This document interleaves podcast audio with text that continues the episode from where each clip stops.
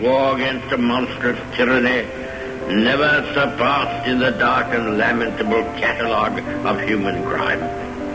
That is our policy. I regard myself as a soldier, though a soldier of peace. It's one small step for man,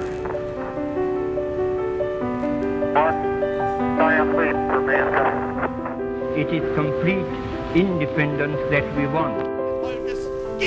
Du jetzt Stimme ab. Wenn ja, dann tritt für mich ein, so wie ich für dich eingetreten bin. I would say to the House, as I said to those who joined the government, I have nothing to offer but blood, toil, tears, and sweat.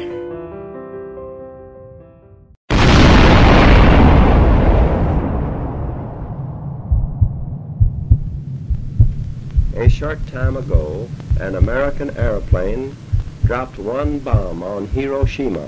That bomb has more power than 20,000 tons of TNT. Three, Ma hajnalban a szovjet csapatok támadást indítottak külvárosunk ellen, two, Mr. Gorbachev, tear down this wall. one. Az emberiség mítosza a csimpánznál kezdődik, és az istenné válásnál lesz vége. Minden, ami a kettő között van, pedig történelem. Történelem, csimpánz, Isten.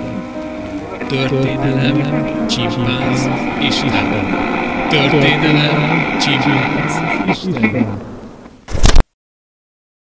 A mitológiára a modern gondolkodás úgy tekint, mint egyfajta primitív, ügyetlen kísérlet a világ természetének magyarázatára. Ezt mondja James George Fraser. Max Müller úgy tekint a mitológiára, mint a történelem előtti idők költői fantáziájának terméke, amelyet aztán félreértelmeztek a későbbi századok. Emil Durkheim nézete szerint a mitológia allegórikus útmutatások tárháza, amelynek segítségével az egyén beilleszkedhet a társadalomba. Carl Gustav Jung a kollektív tudattalan és a vallások tanulmányozása során arra jutott, hogy a mitológia egy csoportos álom, amely az emberi psziché mélyén rejlő archetipikus ösztönök kifejeződése. Ananda Kumareswamy felfogása szerint a mitológia az ember legmélyebb metafizikai felismerésének hagyományos eszköze. Az egyház pedig azt mondta, hogy a mitológia az Isten megnyilatkozása az ő gyermekei számára. Joseph Campbell, amerikai vallástörténész átfuttatva magán mindezeket a gondolatokat, szintetizálva őket azt állítja, hogy a mitológia ezek mindegyike. A különböző nézetek mindig az aktuális nézőpont függvényei. Ha például nem azt vizsgáljuk, hogy tulajdonképpen micsoda, hanem hogy hogyan működik. Hogyan szolgálta a múltban az emberiséget, vagy hogyan szolgálja ma, a mitológia legalább annyira alakítható az egyén, a faj vagy egy egész korszak rögeszméi és igényei szerint, mint maga az élet.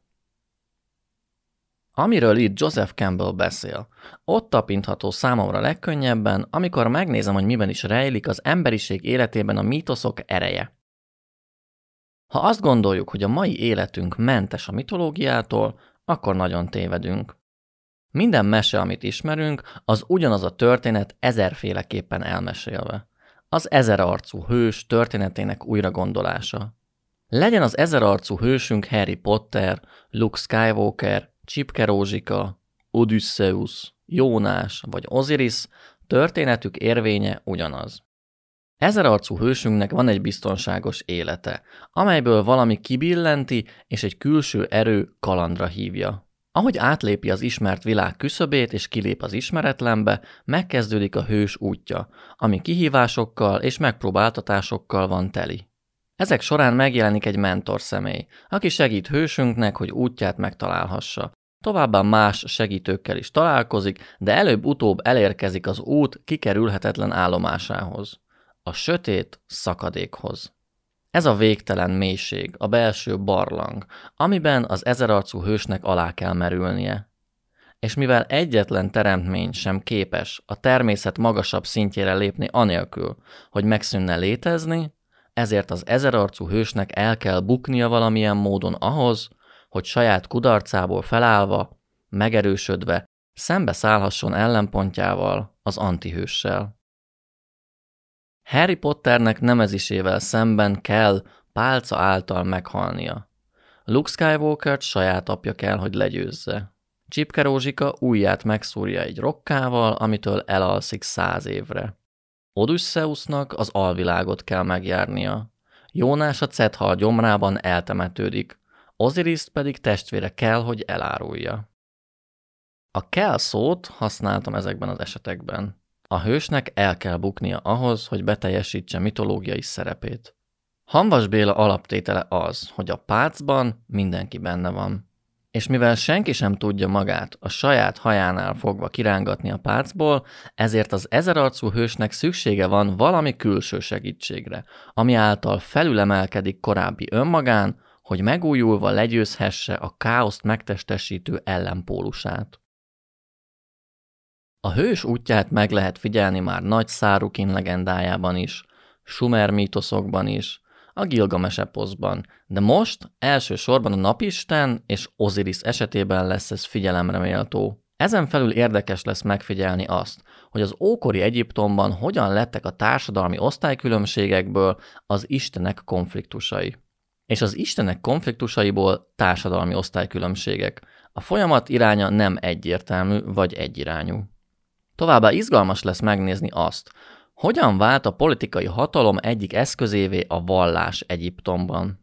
És itt nem valami politikai machiavellizmust kell elképzelni, hanem azt, hogy ez a kettő teljesen szervesen kapcsolódik egymáshoz. Nem, nem is kapcsolódtak egymáshoz, hanem ekkor még összetartoztak. Nem volt a politika és a vallás külön választható. Szekularizációról itt semmilyen formában nem beszélhetünk, ez teljesen nyilvánvaló. A mítoszok ős eredetét talán a smarag tábla 13 mondatával lehet a legauthentikusabban illusztrálni. Számomra ez a mítoszok mítosza. Ez a 13 mondat foglalja össze legjobban mindazt, amit az emberiség a mítoszain keresztül megfogalmazhat, megérthet, megőrizhet és átadhat saját magából. Ez a 13 mondat így szól. Igaz, hazugság nélkül való, biztos és a legtökéletesebben igaz. Ami alant van, olyan, mint ami fent van, és ami fent van, olyan, mint ami alant van. Az egy csodájának kiteljesedése. És miként minden dolog az egy révén jön létre, az egy közvetítése révén, úgy így született minden dolog ebből az egyetlen dologból adaptáció révén. Atya a nap, anyja a hold, a szél hordozza méhében, táplálója a föld. Ez az egész világ tökéletességének atya. Az ereje egész, amikor visszatér a földbe. El kell választanod a földet a tűztől, a könnyűt a nehéztől, finoman, nagy hozzáértéssel. A földről felszáll az égbe, majd ismét leszáll a földre, és magába fogadja a fentieknek, a lentlévőknek az erejét. Így lesz tiéd az egész világ dicsősége. Ezért elillan előled minden homályosság. Ez a dolog minden erőnek erős ereje, mivel felülmúl minden finom természetet, és átjár minden szilárdat. Így teremtetett a világ. Ebből lesznek meg a dolgok csodálatos adaptációi, amelynek ez a módszere. Ezért hívnak Hermész Trismegisztosznak, mert az egész világ bölcsességének mindhárom része az enyém. Befejeztem azt, amit a nap szent művéről elmondtam. Ez Hermész Trismegistos smarag táblájának szövege volt Hanvas Endre Ádám fordításában. A legenda szerint háromszor nagy Hermész múmiájának kezében találták meg a smarag táblát, ahonnan származik ennek az ősi hagyomány gondolatisága. A szöveg eredetéről a középkorban az a meggyőződés élt, hogy Hermész Trismegistos tanításai ősi egyiptomi bölcsességek, az általunk ismert görög, latin és arab fordítások pedig csupán másodlagos források lehetnek. Később filológusok és nyelvészek azt mondták, hogy Hermész szövegei eredetileg is görögül íródtak, és ezeknek semmi közük az ősi Egyiptomhoz. Ezt az eredetmítoszt szimpla koholmánynak tartották. Ma sem egyértelmű az, hogy melyik oldalnak van igaza ebben a vitában. De mint meg annyi esetben, most is azt lehet mondani, hogy a valóság minden bizonyal valahol a kettő között helyezkedik el. Valószínűleg az eredeti irodalmi mintákat az ókori Egyiptomból ismert Tot isten adta. De a hellenizálódott Egyiptomban már görögül jegyezték le ezt, összevonva a görög mitológiából ismert Hermész istennel. Ezért érezhetjük azt Hermész szövegei kapcsán, hogy valami elképesztően ősi szöveget olvasunk, ami egyben hihetetlenül újszerű és örökérvényű. Ha elhisszük a feltételezést, hogy a két kultúra találkozásából jött létre Hermész Trismegistus alakja, már pedig én e felé hajlok, akkor mondhatjuk, hogy ezekben a szövegekben eszenciálisan benne van egész Egyiptom. Az írás előtti bölcsességüktől elkezdve a kultúrájuk végét jelentő hellenizmusig. Én ezt látom.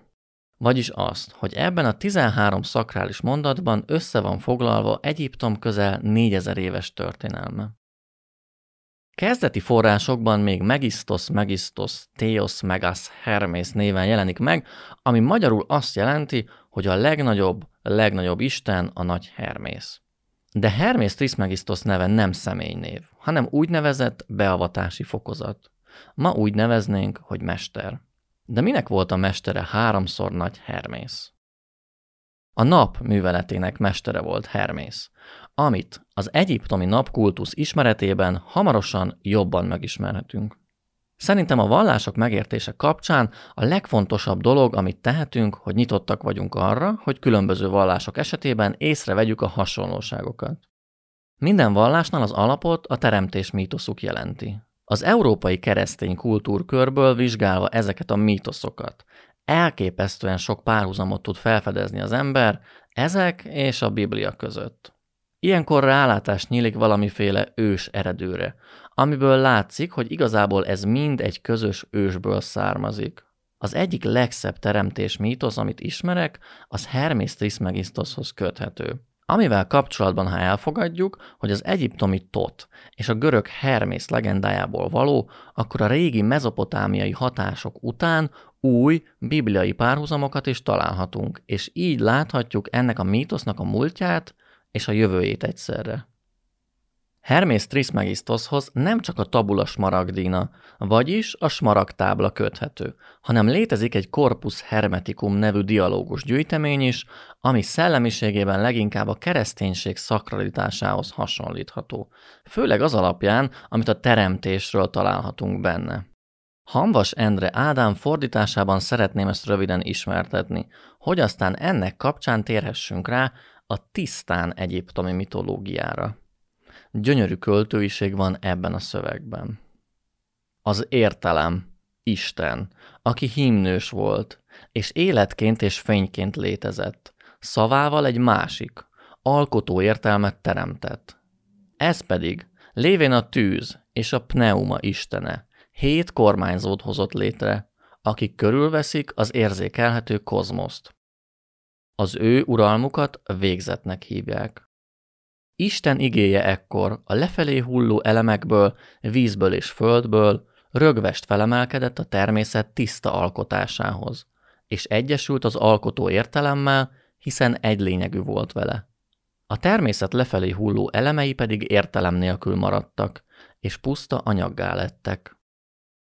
Az alkotó értelem az igével együtt, ami körülfogta, és sebes mozgással hajtotta a szférákat, forgó mozgásba hozta az alkotásait, és hagyta, hogy egy meghatározatlan kezdettől a határtalan végig forogjanak, mert ott van mozgásuk kezdete, ahol véget ér. A szférák forgása, az értelem akarata szerint, a lefelé hulló elemekből értelem nélküli élőlényeket hozott létre, hiszen nem részesültek az igében. A levegő a madarakat, a víz a halakat alkotta meg. A föld és a víz pedig elvált egymástól, ahogyan azt az értelem akarta, és a föld kiadta önmagából azt, amit önmagában hordott. a négylábú és csúszómászó, a vad és a szelid állatokat. Ekkor mindennek atya az értelem, aki élet és fény.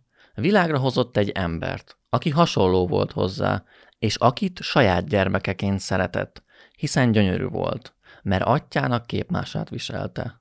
És mert Isten valójában megszerette önnön alakját, átadta neki minden alkotását. Mivel az ember hatalommal rendelkezett a halandók világa és az értelem nélküli élőlények fölött, kinézett az ég eresztékein, és annak burkát áttörve, megmutatta Isten gyönyörű formáját a lefelé hulló természetnek. Az pedig meglátta őt, akinek a szépségét nem lehet megunni, aki önmagában hordozza a kormányzók teljes erejét és Isten formáját. Szerelemmel mosolygott rá, mert megpillantotta az ember szép alakját a vízben, és árnyékát a földön. Az ember pedig meglátván, hogy egy hozzá hasonló képmás van a vízben, beleszeretett és vele akart élni. Amint elhatározott, azt rögtön meg is tette, és beköltözött az értelem nélküli formába. A természet pedig befogadta a szerelmét, teljesen átölelte, majd egyesültek, hiszen szerették egymást. Számít-e vajon, hogy ez a szöveg 5000 éve született meg, vagy 5 éve? Úgy gondolom, ilyen esetben már a történelmi pontosság értelmét veszti. Háromszor nagy Hermész szövegeiben a Sumer eredet mítosztól a keresztény teremtésig minden benne van. És nem csak háromszor legnagyobb Hermész legendájában lehet érezni más kultúra szellemiségét, mert ezt még könnyen meg is lehetne magyarázni. De lépten nyomon ebbe botlik bele az ember a szent szövegek olvasása közben. John Wilson, amerikai egyiptológus azt mondja erről, hogy a keresztény teológia logoszához közelítő doktrina az egyiptomi történelem kezdetén található. Ha megnézzük például a Zsoltárok könyvében a teremtés himnuszát, ami a 104. Zsoltár, annak a gondolatai és leírása feltűnően hasonlítanak az egyiptomi napistenség Atum naphimnuszára. Azt vettem észre, hogy Geb, földisten, teremtés történet utáni tevékenysége pedig teljesen a görög mítoszból ismert Kronoszra hasonlít, aki legyőzi apját Uránoszt anyja segítségével. Ezek ugyanazok a történetek. Persze itt nem plagizálásról beszélhetünk, hanem arról, hogy a kollektív tudattalan és az emberiség közös eredetmítoszai hogyan formálták egymást. Rátérve az egyiptomi istenekre, azt lehet mondani, hogy tulajdonságaikat tekintve hasonlóan emberiek, ahogy Mezopotámiában is láthattuk már ezt. Mezopotámiával ellentétben viszont Egyiptomban az istenek külsejükben való ábrázolásukat tekintve elképesztően bizarr képet mutatnak. Az egyiptomi művészek két dimenzióban jelenítették meg őket, perspektíva nélkül, a testük jobb vagy bal irányba néz. Arcuk pedig profilképként van ábrázolva minden esetben. Az érdekes rész az, hogy az istenségek milyen alakot öltenek. A legritkább esetben jelennek meg teljesen emberi formában. Sok esetben pusztán állat alakjában, de sokszor bizonyos állati testrészek bizonyos elemei vannak beemelve az emberi formában. De még tárgyasított forma sem idegen bizonyos istenábrázolásoktól. Például Szobek a krokodilfejű isten. Anubis a sakálfejű isten, de az istenek jó részénél találhatunk valami nem emberi vonást. Ha a Sphinxre gondolunk, akkor azt láthatjuk, hogy nem csupán az isteneiket, hanem a fáraót is ábrázolhatták úgy, hogy félig ember, félig oroszlán képét öltse fel. Így megtestesül benne a királyi méltóság és napkultusz is bizonyos értelemben.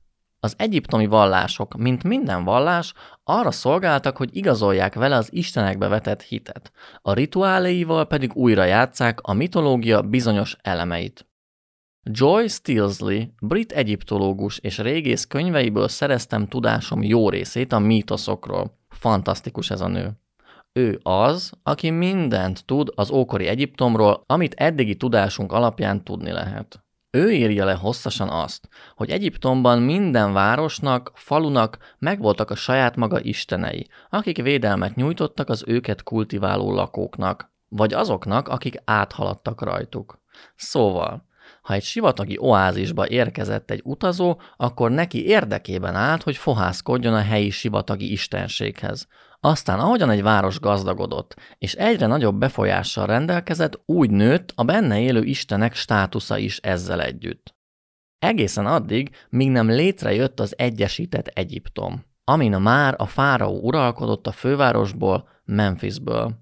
Ezzel létrejött egy laza aláfölé rendeltségi viszony az istenek között. Volt az állam által elismert, hivatalos isten a hierarchia csúcsán, ő volt a napisten. Volt rengeteg lokális istenség a hierarchia közepén, a kisebb városokban, falvakban, és tömegével voltak az alaktalan, kidolgozatlan félistenek, természetfeletti szerzetek, démonok, szellemek, amik az isteni hierarchia alján a hétköznapi emberek néptömegét képviselték. Minden városnak volt egy főistene, akinek a hatalmát mindenki elismerte a városban, ezen felül pedig ahány társadalmi réteg képviseltette magát az adott helyen, annyi rétege jelent meg az istenek hierarchiájának is. Így történhetett meg, hogy a fővárosban, Memphisben volt egy államilag elismert és propagált isten, a napisten, a hierarchia csúcsán, ami egyébként a vallási központból, Heliopolisból volt irányítva. Emellett a városban a helyi isten, a kézművesek és művészek istene, Ptah volt, a közép réteget képviselve. Ezen felül pedig az alsóbb rétegeknek voltak a kevésbé intézményesült különböző isteneik, félisteneik, démonaik, szellemeik, vagy a még kísértő halott felmenőik históriái. Ahogy a városokban egyre emelkedettebb jelentőségűek lettek az oltárok, szentélyek, templomok, úgy kezdték el bevonzani a fáraó figyelmét, és ezzel anyagi támogatását is. A kezdeti vörös agyaktéglákból épített sárral tapasztott kunyhókból szépen lassan kőből épült, a város arculatát is meghatározó épületek emelkedtek, amibe szent szövegeket és hieroglifákat véstek. Majd ez az egész folyamat a piramis építésnél jutott el zenitjére. Spengler azt írja a piramisról, mint szakrális geometriai alakzatról, hogy az egyiptomi ember számára a királysír fölé tornyosuló piramis nem más, mint háromszög, hatalmas, az utat lezáró, a tájat uraló és a legerőteljesebb kifejezési erőről tanúskodó sík, bárhonnan közeledjen is feléje. Kezdetben az emberek felismerték, hogy az egyetlen halandó, aki kapcsolatot tud létesíteni az istenekkel, az a fáraó személye. Ezért építettek nekik piramisokat. Ő az, aki a szükséges áldozatot meg tudja adni az isteneknek, vagy a kellő fohászt közvetíteni az isteneknek ahhoz, hogy fenntartsa a rendet Egyiptomban, és elkerüljék a káoszba való visszafordulást. Ő volt az egyetlen, akit a templomokban az istenek mellett lehetett ábrázolni. Ebből kifolyólag a fáraó volt minden szektának a vezetője. Övé volt a felelősség, hogy biztosítson minden szükséges rituálét, a megfelelő időben, a megfelelő formában. De mivel a fáraó nem tud jelen lenni Egyiptom minden községének, minden templomának, minden ceremóniáján, ezért maga helyett a művelt elit köréből ki kellett emelni egy réteget, akiket kiképeztek erre a feladatra, és innentől kezdve az ő munkájuk volt a ceremóniák vezénylése. Belőlük alakult meg a papi kaszt. Mircea Eliádénál olvastam először arról, hogy az egyiptomi fáraó kultusz hogyan fonódott össze az államisággal. Hogyan alakította egyik a másikat. Azt írja erről Eliádé, hogy az egyiptomi civilizáció szerkezetének kialakításához kezdettől fogva fontos szerepe volt a vallásnak, ami főként a fáraó isteni mi voltának dogmáját jelentette. A hagyomány szerint az ország egyesítése és az állam megalapítása a Nármer néven ismert első uralkodó műve volt. A délről érkezett Nármer építette meg az egyesített Egyiptom fővárosát Memphis-t, a mai Kairó közelében. Itt zajlott le első alkalommal a koronázási szertartás is. A fáraókat ezentúl 3000 éven keresztül Memphisben koronázták meg. Nagyon valószínű, hogy a koronázás csúcspontja a Nármer által bevezetett szertartás megismétlése volt. Nem megemlékezés volt ez Nármer hőstetteiről, hanem az eredeti eseményben rejlő alkotó, forrás erő megújítása. Az Egyesített Állam megalapítása a világteremtéssel volt egyenértékű. A fáraó a megtestesült Isten, új világot hoz létre. Összehasonlíthatatlanul összetettebb és magasztosabb rendű műveltséget, mint amilyen az újkőkori falvaké volt. A lényeg az volt, hogy biztosítsák ennek az isteni minta alapján megalkotott műnek az állandó megmaradását. Másképpen szólva, hogy elkerüljék azokat a válságokat, amelyek az új világ alapjait megrengethetnék. Erre a legjobb biztosítékot a fáraó isteni mi volt adta. Mivel a fáraó halhatatlan volt, halála csupán égbevitelét jelentette. A megtestesült Isten folytonossága egy másik megtestesült Istenben folytatódott és ebből következően a kozmikus és társadalmi rend folytonossága is biztosítva volt. Szóval, ahogyan Eliade is írja, Egyiptom egyesítése maga a politikai teremtés mítosz, a koronázási szertartás pedig ennek a politikai rituáléja.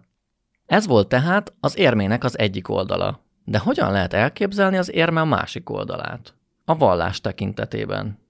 És ne feledjük, akkor még ez egy érme volt. Mi az utókor tudjuk ennek az érmének a színét és a fonákját is külön-külön megnézni, hogy jobban megérthessük az egész egységet. Tehát az érme fonákja.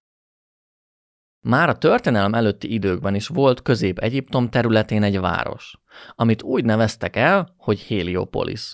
Heliopolis Egyiptom egyik legősibb városa. Ez a napisten kultuszának a központja, ahogyan a neve is mutatja. Heliopolis, vagyis a napvárosa. Innen a napvárosából származik az egyiptomiak első teremtés mítosza, ami elmeséli a heliopoliszi Enneádot.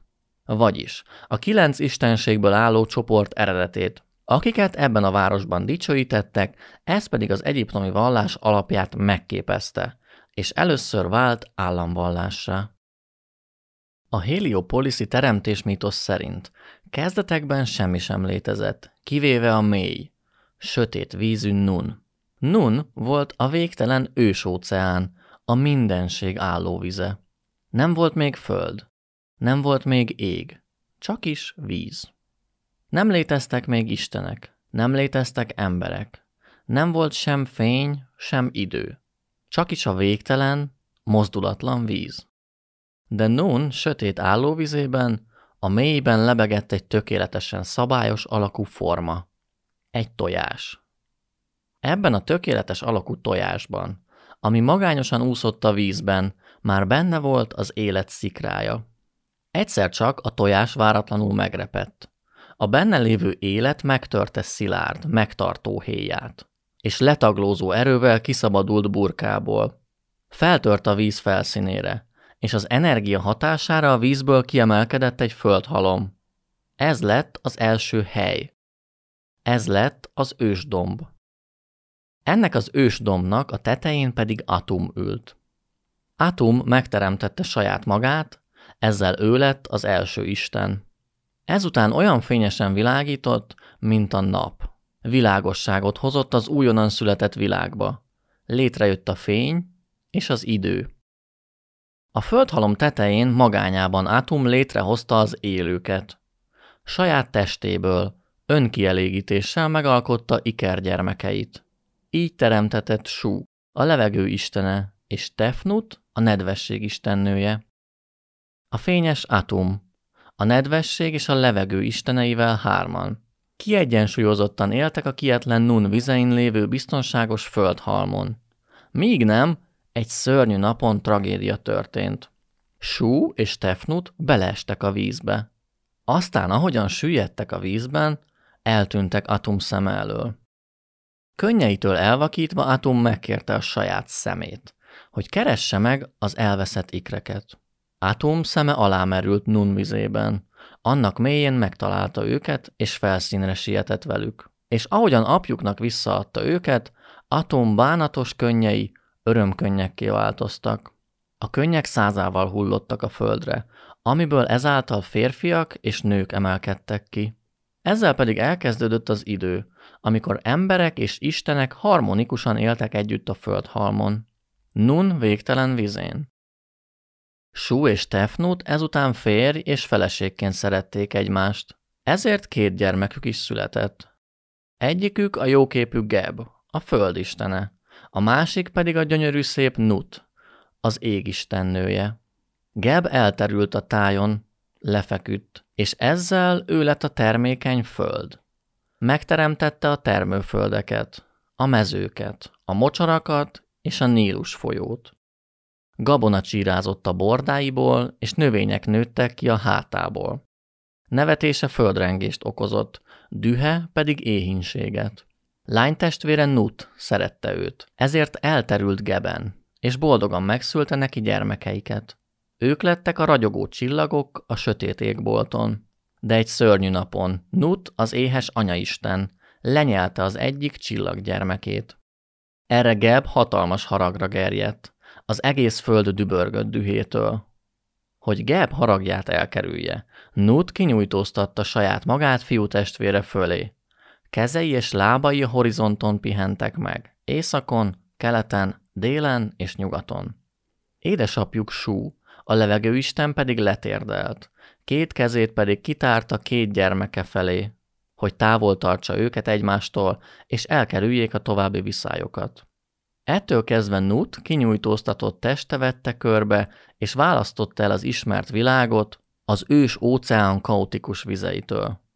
Nevetése villámcsapásként, sírása esőként hullott alá. Teste mentén éjjel a hold és a csillagok világítottak, nappal pedig a lángoló napkorong. Nut minden este lenyelte a napot, hogy testén keresztül mehessen éjjel, és reggel méhéből újra megszülhesse azt. Így teremtődött meg a világ, és alakult ki örök körforgása. Ez a heliopoliszi mítosz. Szemléletesen megmutatja nekünk az egyiptomi civilizáció kozmikus egységének szférikus elrendezkedését. Atum a démiurgosz a világ teremtését önkielégítéssel vagy köpéssel hajtotta végre.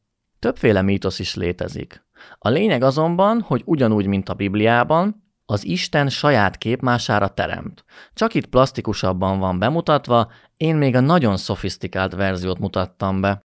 A leírás vulgárisabb, és azt vettem észre, hogy ahogyan haladunk előre az időben, úgy válnak kicsit szemérmesebbekké ezek a szent szövegek a különböző vallásoknál.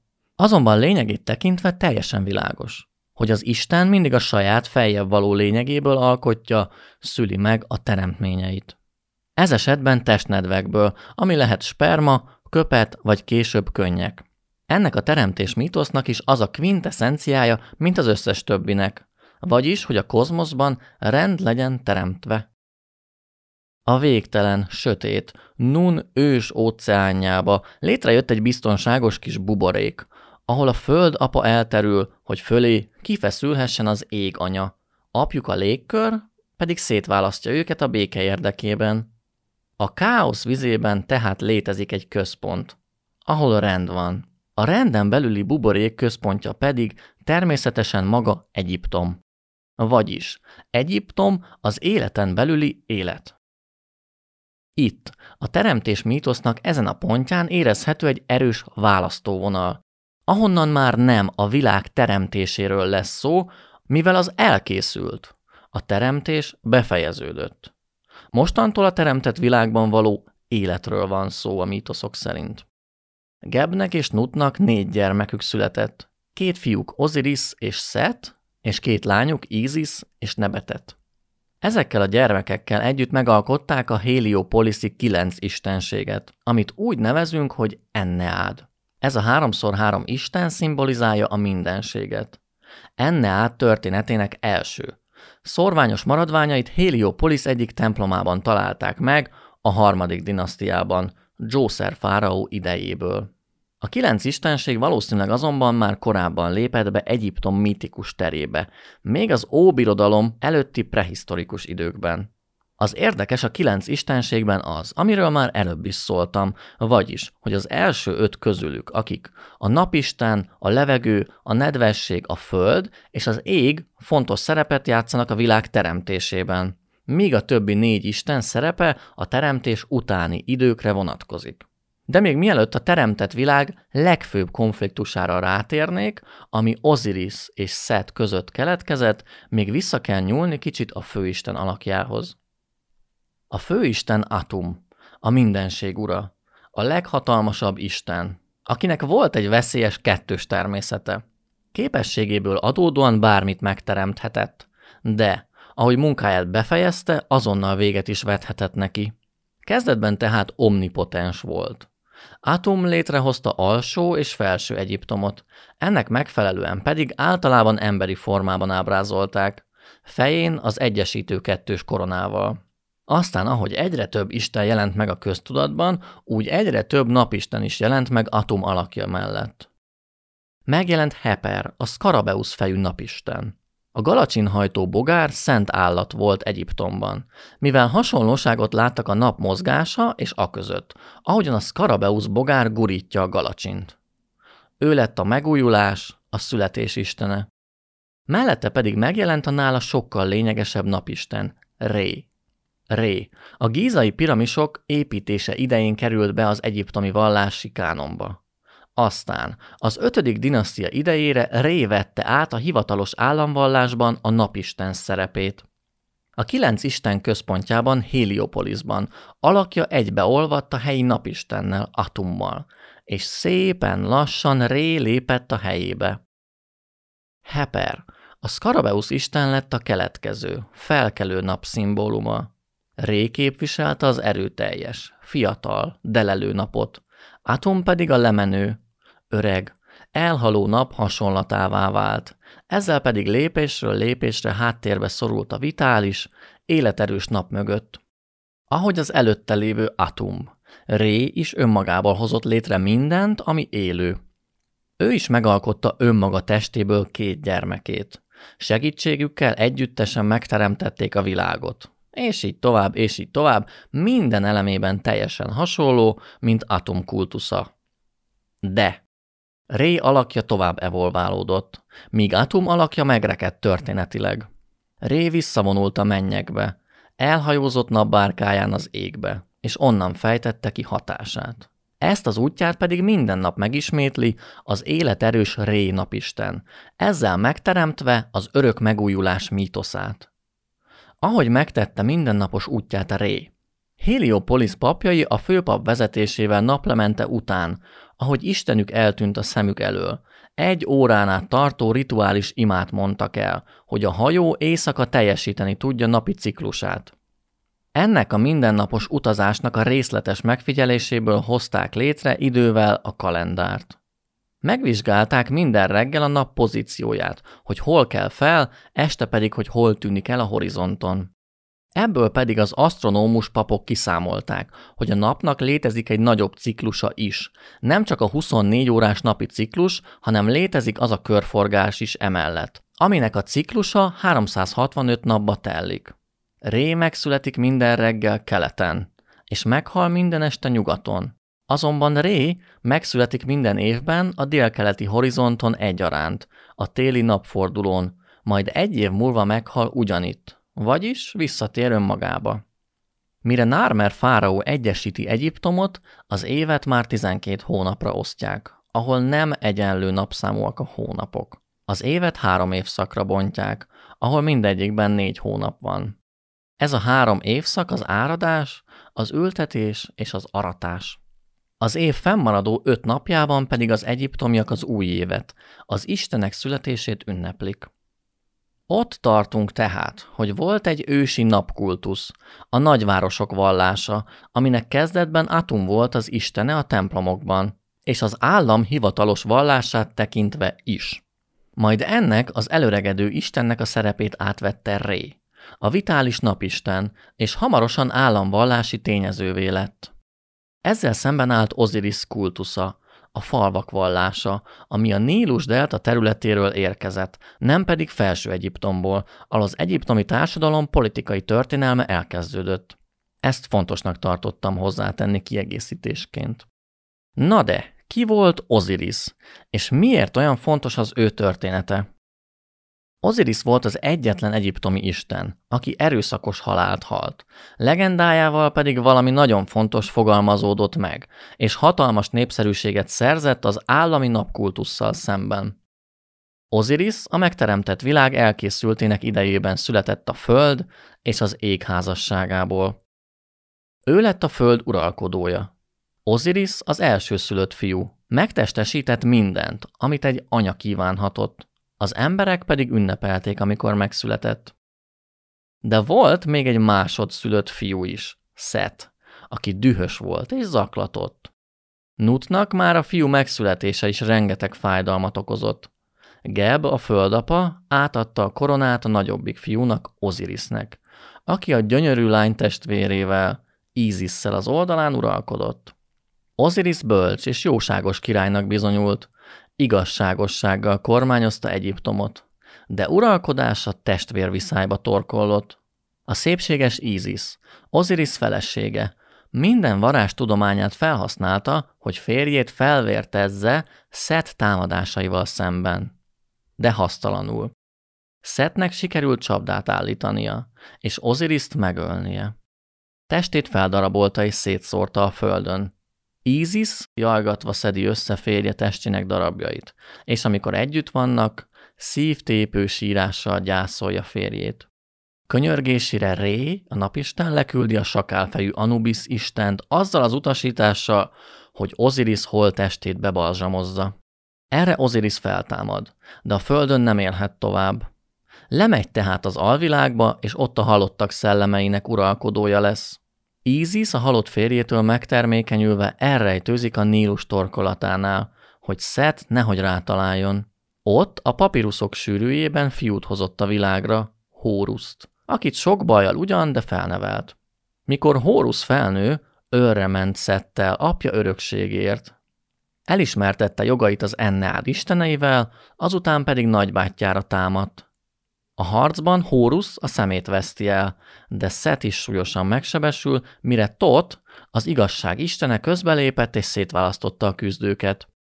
Hórusz kivert szemét odaadja apjának, hogy egye meg, aki ettől új erőre éled.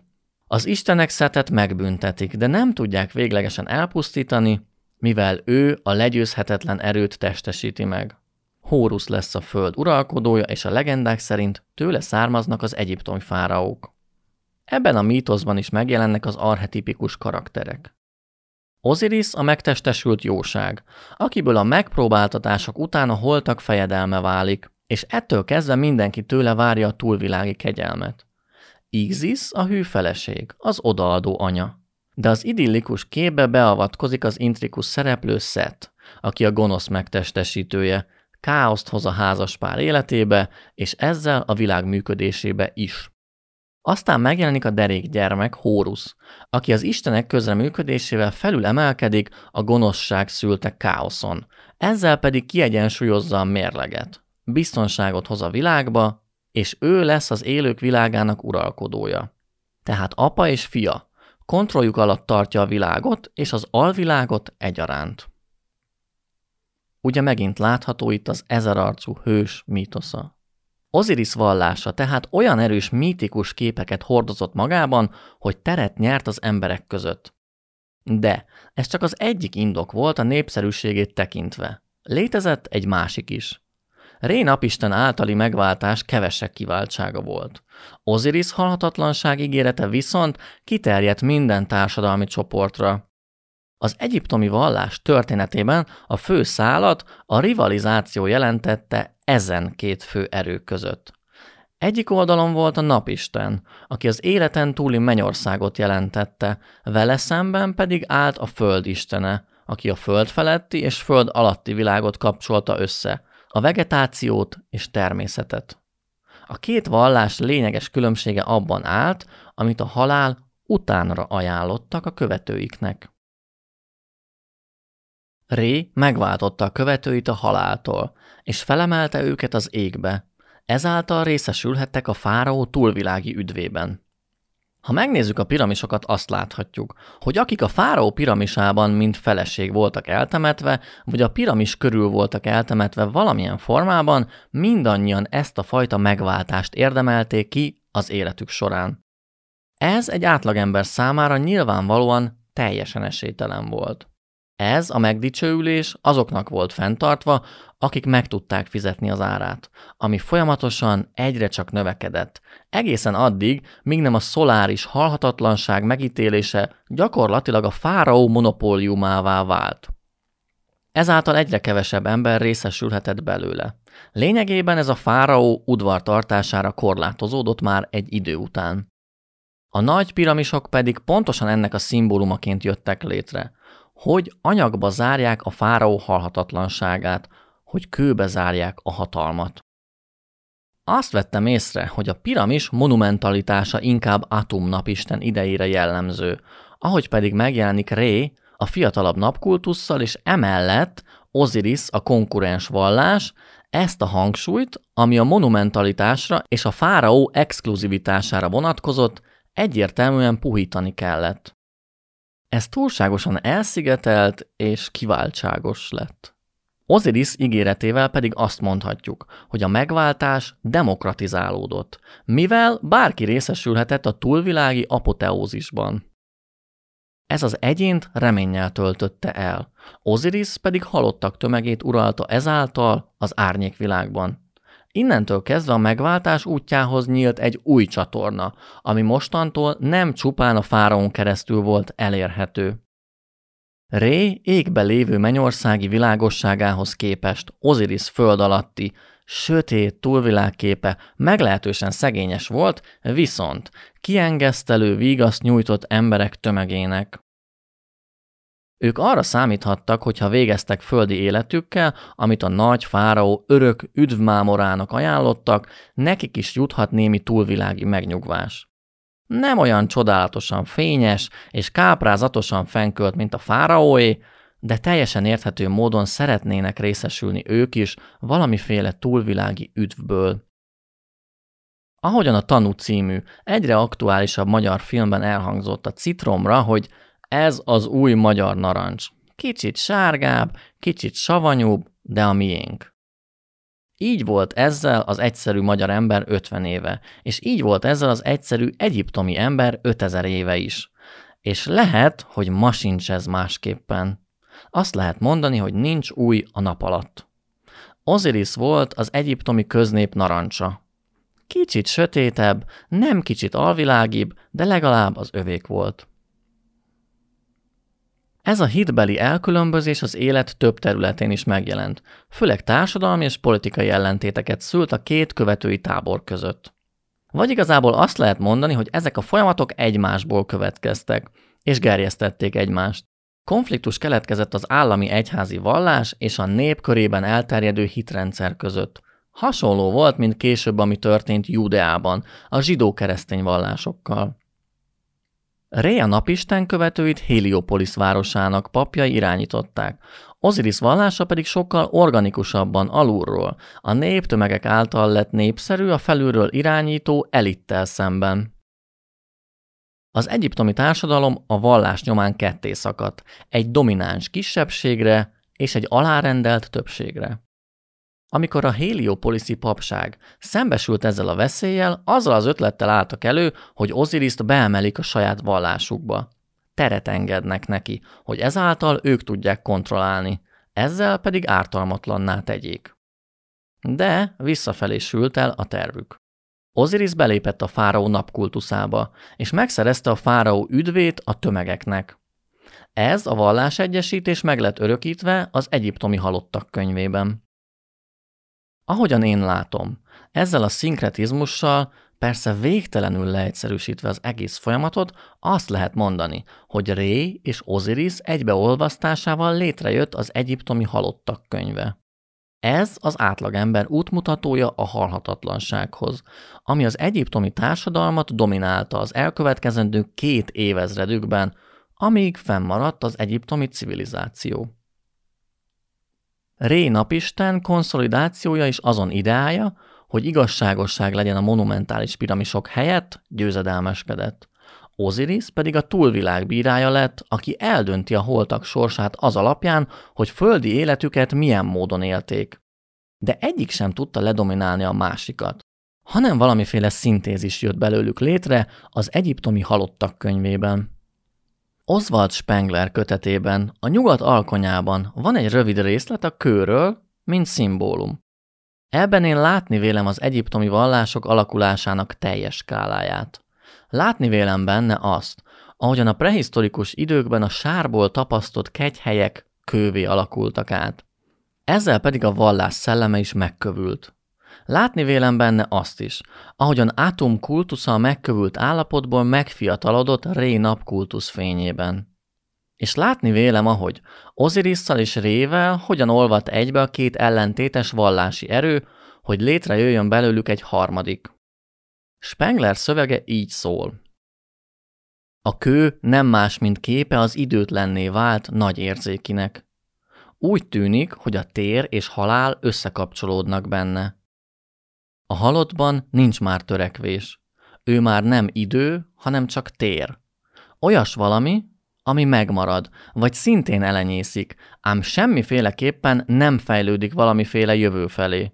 És ezért a kő, vagyis ami a szó legszorosabb értelmében véve fennmarad, fejezi ki azt, hogy miként is tükröződik vissza a halott az élő éberlétében. Az egyiptomi lélek vándornak látta önmagát egy keskeny és kérlelhetetlen, előre meghatározott életúton, melyről egyszer a holtak bírája előtt kell majd számot adnia. Ez volt az ő sors eszméje. Az egyiptomi létezés a vándor létmódja, amely mindig egy és ugyanazon irányba tart. Kultúrájának egész formanyelve ennek az egyetlen motivumnak az érzéki megjelenítését szolgálja. Ős szimbólumát, az éjszak végtelen tere és a test antik szimbóluma mellett leginkább az útszóval lehet érthetővé tenni. Ez ugyanis fölöttébb különös és a nyugati gondolkodás számára nehezen felfogható módozatot jelent, hogy a kiterjedés lényegéből egyedül a mélység irányát emelik ki. No de, mit akarhatott ezzel mondani Spengler? Ezt nem biztos, hogy meg tudom pontosan fogalmazni. Talán az történhetett, hogy ez a monumentális, mozdíthatatlan Isten-fáraó reláció, ami kapcsán a piramis maga a kőbe zárt metafizika. Egyszer csak kitört ebből, és az egyiptomi ember lelki vándor lélekké vált, akinek élete maga az útja. Talán azt lehet mondani, hogy három olyan civilizáció létezett a történelem során, amit nem, vagy csak minimálisan befolyásoltak korábbi vagy más kultúrbenyomások. Ilyen az egyiptomi, a kínai és a mexikói. Ezek közül az egyiptomi jelent meg elsőként, és ha az ember elég időt áldoz rá, hogy elmerüljön ebben a csodálatos kultúrában, elképesztő kontinuitást lehet felfedezni az egész civilizáció útjában. Lépésről lépésre lehet látni, honnan hova haladt ez a civilizáció a vallási értelemben. Ennek az útnak a végén történt, amikor a múmia legfontosabb túlvilági útravalóját megkapta. Ez volt a holtak könyve. Ebből kellett tájékozódnia a más világba vezető úton. Ebben imádságok, mondások vannak azért, hogy útba igazítást adjon, és a halott a más világon tudja, hogy mit kell majd mondania és cselekednie. Hanvas Béla az ősök nagy csarnokában lefordította az egész egyiptomi halottak könyvét, bevezetőjében pedig így mutatja be ezt a szent könyvet. A halottak könyve tulajdonképpen metafizikai mitológiai fohászok, himnuszszerű fohászok gyűjteménye. A himnuszokat és imákat néhány bevezető szó előzi meg, ezek a szavak jelenik meg a helyet és helyzetet, amelyben a lélek a túlvilágon van. E szavakban van a dráma. A papírus a cselekményt festmény alakjában megőrizte. A veszélyek leküzdése során a lélek túlvilági bírái elé kerül. Ha a bírák az embert igaznak találták, beléphetett a boldogak birodalmába. Hanvas leírásában elég hasonlónak tűnik ez az elbírálás, mint amit a keresztény hitben az új szövetség alapján Szent Péter végez, aki Jézus Krisztustól megkapta a mennyország kapuinak kulcsait. Ezután Hanvas összefoglalja mindazt, amit nagy vonalakban érdemes tudni az egyiptomi vallásokról, és hogy mennyire képlékeny az egész szimbólum és jelentésrendszere. Itt Egyiptomban nincsen semmi úgy kőbevésve, mint Mózes eseténél. Mindannak, ami Egyiptomban volt, eleje és vége az Osiris mítosz. Az idők legelején Szet szembeszállt Osirisszel, megölte, feldarabolta és tagjait szétszórta. Isis, Osiris huga és felesége a tagokat összeszedte, egyberakta és a halottat eltemette. Osiris a túlvilágon felébredt, és a halottak királya lett. A földön pedig Osiris halála után megszületett Hórusz, aki apját megbosszulta és Szetet megölte. A mítosz nem egyszeri történet, hanem örök történés. Az Osiris mítosz nem csak az emberi lélek sorsának, nem csak az évszakoknak, nem csak a felkelő és lenyugvó napnak, népek, államok, világok sorsának jelképe és tartalma. A mítosz jelképe mindannak, ami született, él és meghal, és feltámad. Jelképe az embernek és állatnak, igazságnak és országnak, minden percben, minden pillanatban és örökké, bárhol, és az élet bármilyen állomásán. Osiris az örökké visszatérő, és mindig megújuló lét. Ezért Osiris néha Ré, a napisten, néha Tot, a minden tudó értelem, néha az ég, néha a lélek, néha maga a lét. Ízis sokszor a csillagos égbolt, sokszor a hold, sokszor a termőföld, sokszor az anyaistennő, Hórusz pedig a fiú, de néha a nap, az értelem, néha az igazság. Az őskori mitológiákban az istenek sohasem állandó fogalmak. Csak sokkal később a reneszánsz, a rokokó idején váltak azokká, amikor az istenekben komolyan senki sem hitt. Az élő istenek alakja és lényege város és ország szerint, kor és ember szerint változik. Élőlény, aki tulajdonságokat vesz fel és vet le, és akinek van sorsa. Így volt ez a rómaiaknál, a görögöknél, a kínaiaknál, az indiánoknál, de így volt legfőképpen Egyiptomban. Itt Hanvas Béla összefoglalja, mit is jelentenek Egyiptom vallásai filozófiai értelemben. Ha kicsit földhöz ragadtabb magyarázatot keresünk, úgy lehetne összefoglalni, hogy az egyiptomi központi hatalom által elfogadott állami istenek megteremtették a világot.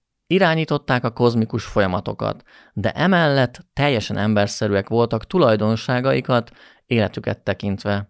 Hasonlóan a sumer és akkád istenekhez. Ettek, ittak, szerettek, féltékenyek voltak, szenvedtek, megöregedtek, és néha meg is haltak egyes istenek. Aztán, ahogyan eltűnt az egyiptomi civilizáció, úgy velük meghalt az összes istenük is. De ettől a pillanattól még történelmileg nagyon messze vagyunk. Még előttünk áll az egyiptomi középbirodalom, az új birodalom, a perzsák, majd Nagy Sándor és a hellenizmus. És minden, ami ezzel párhuzamosan más térségekben történik. Szóval, az egyiptomi történelmet a középbirodalommal fogom majd folytatni, de előtte még más népekkel is kell foglalkozni bőven.